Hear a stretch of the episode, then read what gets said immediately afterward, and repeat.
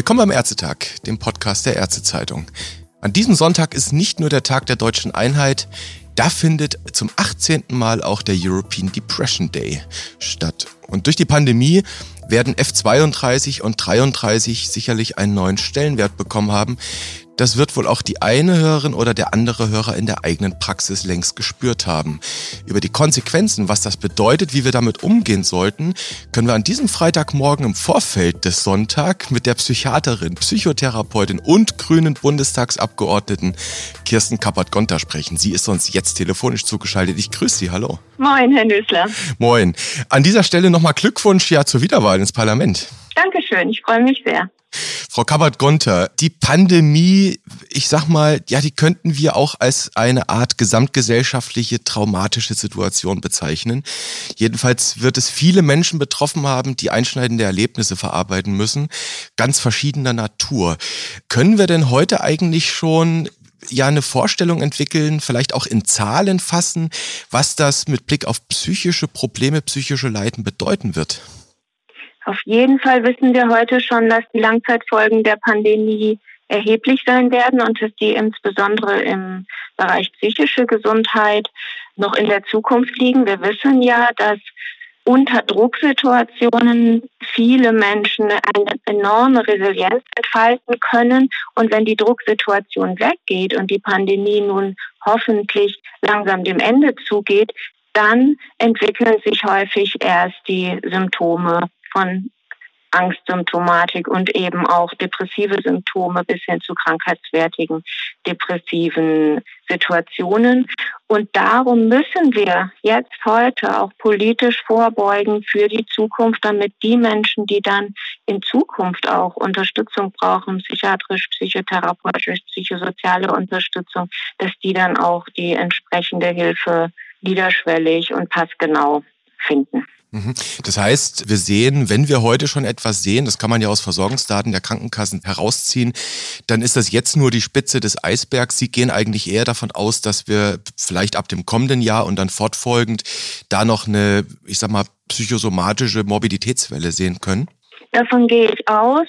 Ich habe ja vor vielen Jahren, bei 30 Jahren, über Traumafolgestörungen promoviert und aus der Traumafolge Forschung wissen wir eben, dass unter besonders Belastungen, unter besonderem Belastung auch einer zivilen Katastrophe, was das ja im Grunde ist, eine solche Pandemie, die Folgen, die Spätfolgen sich dann eben erst noch einstellen. Das heißt, wir dürfen nicht davon ausgehen, dass das, was wir jetzt heute sehen an einer Zunahme von Angsterkrankungen, von depressiven Erkrankungen, die sehen wir tatsächlich heute schon, dass das schon mhm. alles sein wird. Und insbesondere bei Kindern und Jugendlichen mhm. müssen wir davon ausgehen, dass sich die Belastungen erst noch innerhalb der nächsten Monate bis Jahre zeigen werden. Und das bedeutet, wir müssen zweierlei tun. Das eine ist jetzt zu gucken, dass wir Rahmen schaffen, auch im Bereich der, der Schulen, auch im Bereich der Arbeitsplätze, Gesundheitsförderung in Schule, Gesundheitsförderung am Arbeitsplatz, wo wir Orte schaffen, wo auch über das Erlebte geredet werden kann, um eben auch präventiv noch vorzubeugen, dass die ähm, Folgen abgemildert werden. Aber wir müssen eben jetzt auch die Versorgungskapazitäten nochmal hochfahren, damit dann die Menschen, die Depressionen entwickeln werden, auch in der Folge der Pandemie dann auch entsprechende Versorgungsangebote erhalten können. Lassen Sie uns gleich noch mal schauen, über die Maßnahmen, die wir jetzt eigentlich treffen sollten, über die Dinge, über die wir reden sollten. Ich, will noch mal so ein bisschen in der Bestandsaufnahme verharren, hätte ich fast gesagt. Die Bestandsaufnahme noch mal ein bisschen abschließen. Wenn wir mal die Versorgungsstrukturen, die wir heute haben, uns anschauen. Also Sie haben auch schon das Stichwort Schulen angesprochen. Da sind wir so ein bisschen raus aus dem rein medizinischen Kontext. Wenn die Versorgungsstrukturen so blieben, wie sie wären, würden Sie dann davon ausgehen, dass Menschen künftig da durchs Raster fallen?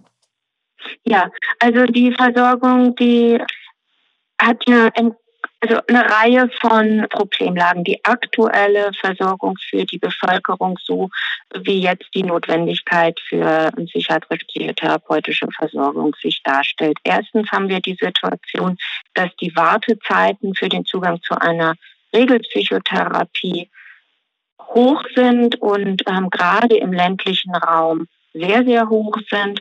Also schon jetzt reichen die Kapazitäten hier nicht umfangreich, umfassend aus. Also das wird man sowieso angehen müssen, das Thema. Insbesondere eben auch, weil wir wissen, dass der Bedarf noch höher werden wird. Mhm. Dann haben wir die Situation, dass wir für die schwer und chronisch psychisch Kranken auch jetzt ganz unabhängig von der Pandemie häufig schwierige Versorgungslagen haben und dafür muss man insbesondere die regionalen Verbünde der Hilfesysteme mhm. verbindlicher gestalten, bessere regionale Vernetzung in Form von gemeindepsychiatrischen Verbünden schaffen, damit die schwer und chronisch Kranken eben in ihren Regionen gut versorgt und betreut werden können. Und das Dritte ist, dass wir grundsätzlich gucken müssen, dass wir das ganze Thema Prävention viel mehr in den Mittelpunkt stellen, dass wir die gesellschaftliche Debatte auch in eine Richtung weiterentwickeln, die, die sich dessen bewusst ist, dass Depressionen eine häufige Erkrankung sind und auch in der Regel eine gut zu behandelnde Erkrankung und dass die Stigmatisierung absolut notwendig ist, weil wir wissen, dass viele Menschen sich mit depressiven Symptomen quälen, mhm. ohne wirklich zu wissen, dass sie depressiv sind und sich darum nicht Hilfe suchen können oder dass sie es wissen und sich aus Scham nicht Hilfe suchen oder eben auch aus Scham sich zurückziehen, weil sie Sorge haben, dass es sonst eine Stigmatisierung, wenn sie als psychisch krank angesehen werden oder adressiert werden, dann äh, möglicherweise Nachteile am Arbeitsplatz haben. Also auch da brauchen wir eine Entwicklung hin zu mehr Akzeptanz, mehr gesellschaftlichem Reden, dass es niemals etwas mit Schuld zu tun hat, wenn man psychisch erkrankt, wenn man depressiv wird, sondern dass das bedeutet, dass man ein Recht auch auf Hilfe haben muss. Da haben Sie jetzt quasi vier Punkte skizziert, also ich sag mal Prävention und zwar auch in den Lebenswelten haben Sie genannt. Sie haben das Thema Aufklärung und Gesundheitskompetenz genannt, das Thema Versorgung und Vernetzung. Das nehme ich mal mit. Bleiben wir mal beim ersten Punkt gehen wir mal zur Prävention. Und zwar eben auch in den Lebenswelten. Sie haben die Kinder, die Teenager angesprochen. Da sind wir dann im Bereich Kita, auch Schulen und fortfolgend. Letztlich ist das der ganz klassische Ansatz Health in All Policies, also Gesundheitsprävention, Vorsorge, äh, breiter denken als nur in der Medizin oder hier konkret auch in der Psychotherapie. Was uns tatsächlich so als Redaktion ein wenig überrascht hat im Bundestagswahlkampf beim Betrachten der Wahlprogramme oder auch der Debatten, die stattgefunden haben, haben, kurz oder während einer Pandemie eigentlich, dass dieses Thema Health in All Policies eigentlich so kaum durchgedrungen ist. Ist Ihnen das auch aufgefallen?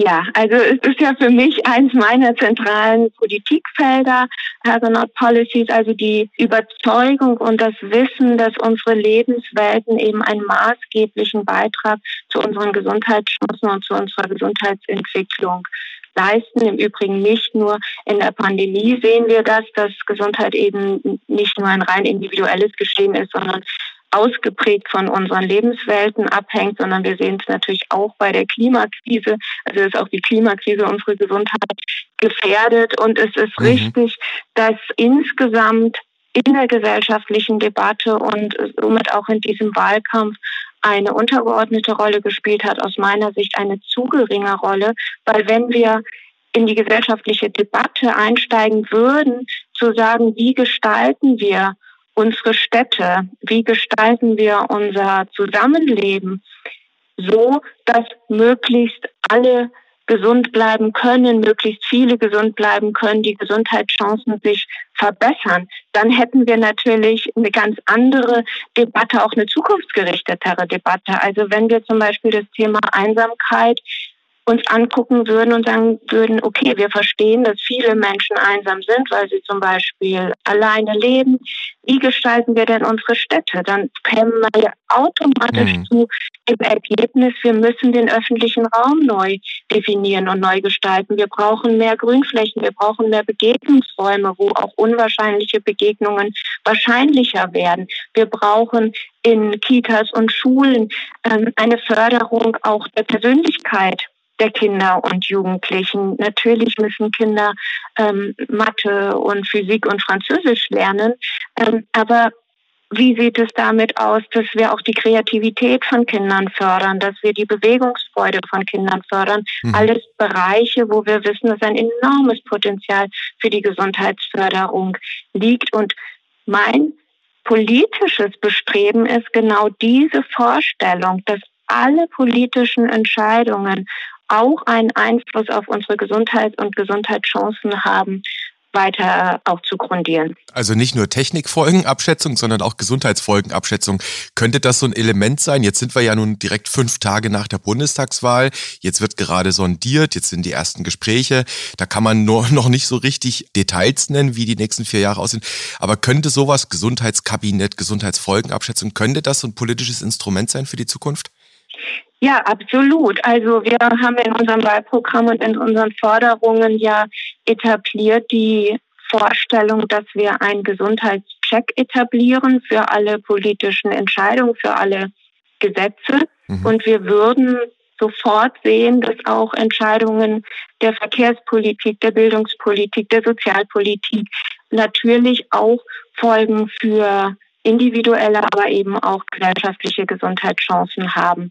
Und das wäre sinnvoll, dass wir einen solchen Gesundheitscheck, ein solches Health Assessment würde man das wahrscheinlich nennen können, etablieren für alle Gesetzesvorhaben.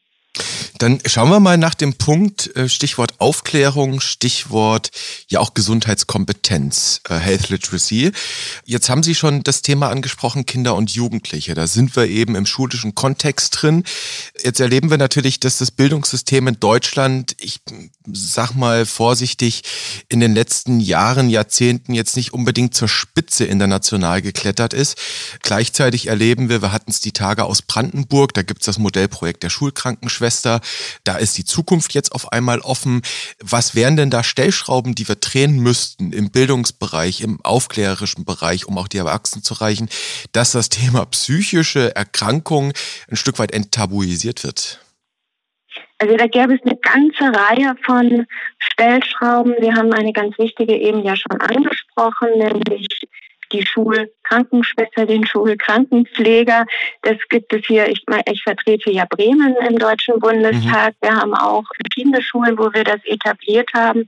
Und es ist so, dass diese Personen nicht dafür da sind, irgendwo ein Pflaster aufzukleben, sondern sich in dem Schulalltag, in dem Unterricht einzubringen und gemeinsam mit den Kindern zu lernen, wie man gesund kocht, dass man über Gefühle sprechen kann und sollte und dass das wohl tut, wie Bewegung auch Spaß machen kann. Das sind alles Bereiche, die könnten wir in den Schulen viel, viel besser etablieren. Es gibt ja auch immer mal die Forderung nach einem Fach Gesundheit. Ich halte das für richtig, wohl mhm. wissend, dass es viele, viele andere Fächer gibt, die wir auch etablieren könnten. Ich glaube, es gab mal eine Umfrage, wenn alle Vorschläge zu, für zusätzliche Schulfächer aufgegriffen würden, dann, dann müssten alle Menschen bis an ihr Lebensende zur Schule gehen. Also das will man natürlich nicht. Aber ja. ähm, so, so ein Gemeinschaftsfach Gesundheit, Persönlichkeitsentwicklung, es gibt Schulen, die haben ein Fach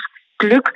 Ähm, das, das wäre eine sehr, sehr lohnenswerte Aufgabe. Aber auch die Frage, wie gestalten wir das Schulessen? Gibt es gutes und gesundes Essen in Kita und in Schule? Wie gestalten wir unsere Schulhöfe? Gibt es da genügend Raum, dass Kinder sich wirklich bewegen können, dass sie auch klettern können? Wie gestalten wir die Schulwege? Sind die sicher? Sind die so, dass die Kinder von früh auf auch sicher alleine oder in, in Gruppen mit den Freundinnen und Freunden zur Schule gehen können, weil wir wissen auch, dass das einen großen Wert für die Persönlichkeitsentwicklung hat, wenn Kinder früh die Autonomieerfahrung machen, selbstständig Wege zurücklegen zu können, sich im öffentlichen Raum, im dreidimensionalen Raum zu bewegen, auch klettern zu können. Wir wissen im Übrigen, dass Kinder, die klettern und vorwärts und rückwärts, rauf und runter sich bewegen können, auch besser in Mathe sind.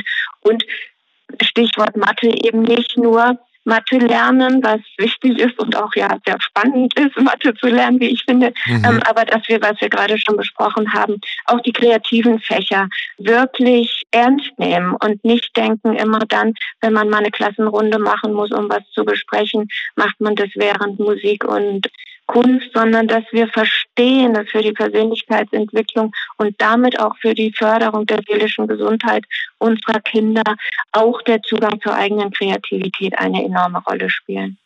Mhm, okay.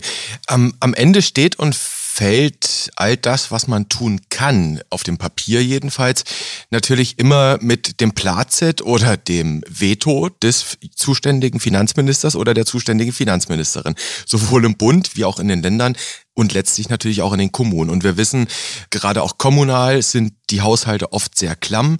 Wir haben jetzt durch die Pandemie auch bedingt eine äh, krasse Ausgabenpolitik erlebt. Auch im Gesundheitswesen haben wir in der letzten Legislatur ja eher eine ausgabenorientierte Gesundheitspolitik gesehen. Und manche Beobachter erwarten, dass jetzt eine Phase der Kostendämpfung einsetzen könnte. Ist da nicht eine wahnsinnige fiskalische Gefahr, dass solche Konzepte, die am Tisch liegen, am Ende einfach des Geldes wegen gar nicht umgesetzt werden können? Na, wir müssen ja verstehen, dass jeder Euro, den wir in die Prävention und Gesundheitsförderung investieren, natürlich sich vervielfältigt, was dann nachher ähm, das Einsparen auch von Gesundheitsausgaben anbelangt. Aber aus meiner Sicht ist es auch eine Frage wirklich der öffentlichen Daseinsvorsorge, mhm. zu sagen, wir schaffen einen Rahmen, wo Kinder, Jugendliche und dann eben über das Erwachsenenalter und das Alter, wo die Menschen in unserem Land gut und gesund leben können. Und das mhm. würde sich über lange Zeit dann auch finanziell rechnen. Wir wissen ja, dass das immer ein Problem ist bei Prävention, dass die Folgen erst für die Haushalte der Zukunft sich abzeichnen. Aber wenn wir politisch eine Haltung vertreten, wir wollen für unsere Bevölkerung gute Gesundheitsrahmenbedingungen schaffen, dann ließe sich das natürlich auch in einem Haushaltsplan und im insbesondere auch bei den Präventionsprogrammen der Kassen abbilden.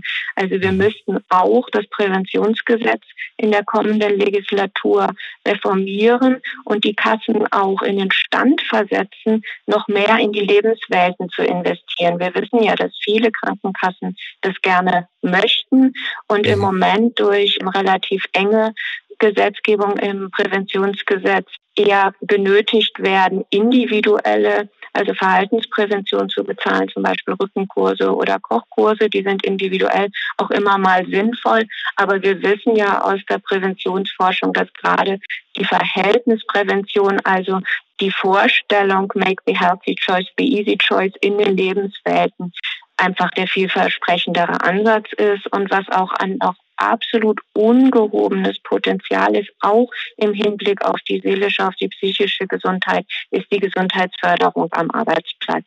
Mhm. Also gerade was die ganze, ganze Thema, den ganzen Bereich Stressmanagement, Resilienzförderung, Mitbestimmung anbelangt. Also da wäre auch noch richtig Potenzial und das käme dann natürlich auch nicht nur den ArbeitnehmerInnen, sondern auch den ArbeitgeberInnen zugute. Mhm weil einfach die Arbeitskraft dann ja kontinuierlicher da ist. Genau, länger da ist, weniger Krankenstand, ist eine ganz einfache Rechnung.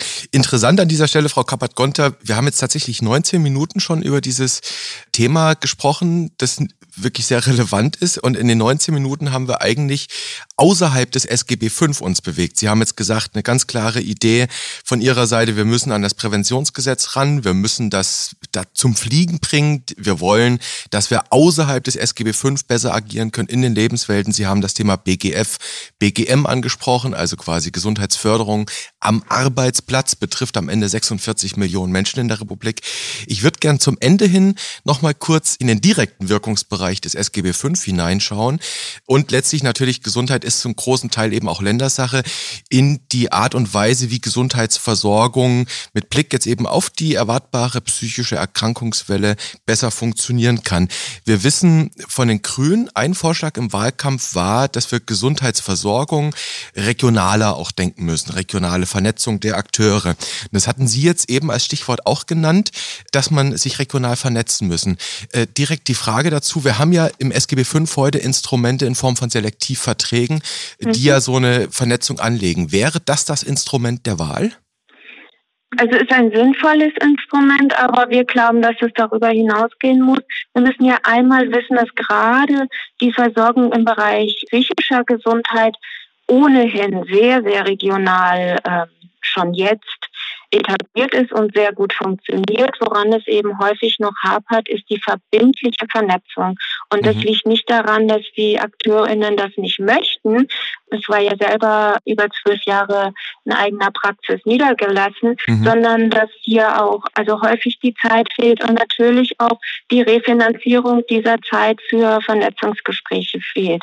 Also so etwas müsste natürlich etabliert werden, dass es ganz selbstverständlich ist, dass die ärztlichen und die therapeutischen Berufsgruppen anlassbezogen mehr miteinander sprechen, aber dass wir auch insgesamt alle die, die an der Versorgung von Menschen mit seelischen Erkrankungen in einer Region beteiligt sind, das sind die, die Anbieter für betreutes Wohnen, das sind die Anbieter für bestimmte Arbeitsunterstützung von den Tagesstätten, aber natürlich auch stationäre und teilstationäre klinische Angebote, dass es da verbindlichere Vernetzungsstrukturen gibt. Mhm. Wir wissen aus anderen Ländern, beispielsweise aus Finnland, da ist die Inzidenz von Suizidalität deutlich gesunken durch keinerlei Veränderung von Plätzen oder, oder Betten oder so in Kliniken, sondern nur dadurch, dass man Vernetzung verbindlicher gemacht hat, dass mhm. die behandelnden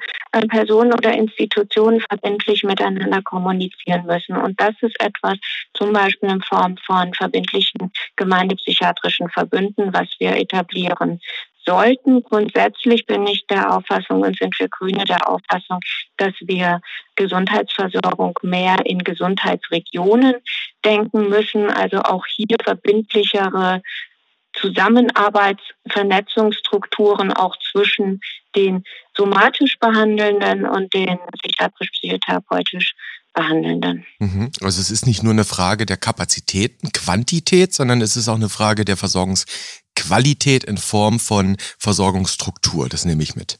Ganz richtig. Mhm. Es ist aber auch gerade im Bereich der psychotherapeutischen Kapazitäten eine Frage von Quantität. Insbesondere mhm. im ländlichen Raum haben mhm. wir einen echten Mangel an psychotherapeutischen Kapazitäten, Menschen, die äh, mit Depressionen haben in verschiedenen Landstrichen dieser Republik, wissen wirklich nicht, an wen sie sich wenden sollen und müssen zum Teil sehr, sehr lange Wege in Kauf mhm. nehmen, um zu ihrer Psychotherapie zu kommen. Und das ist nicht, ähm, nicht sinnvoll und nicht gesundheitsfördernd. Also wir müssen auch die Psychotherapiekapazitäten wirklich aufstocken.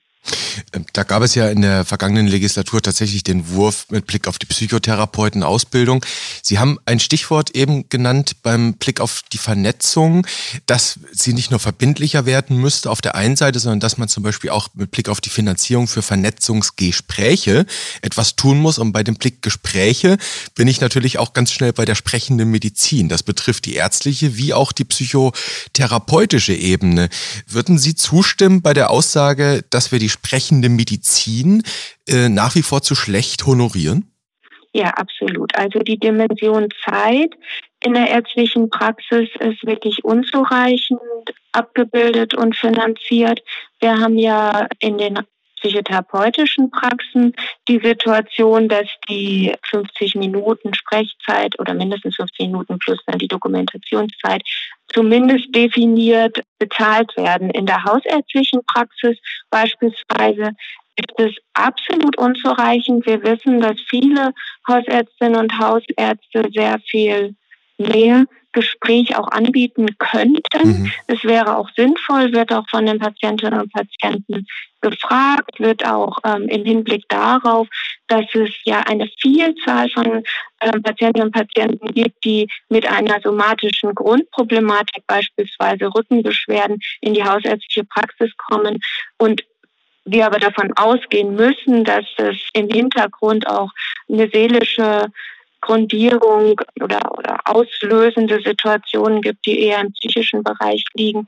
Also wenn wir das mal zur Kenntnis nehmen, mhm. dann wüssten wir, dass es absolut für die Versorgung auch notwendig ist, dass die Zeitdimension gerade auch in der hausärztlichen Praxis besser refinanziert wird, weil wir dann auch viel frühzeitiger Menschen, insbesondere mit Depressionen, und das ist ja der Anlass, weshalb wir miteinander sprechen, anlässlich des Europäischen Depressionstages, dann könnten wir Menschen mit Depressionen frühzeitiger auch erkennen und dann einer zielgerichteten Behandlung zuleiten. Also es ist absolut notwendig, dass die Dimension Zeit gerade in der hausärztlichen Praxis besser bezahlt wird.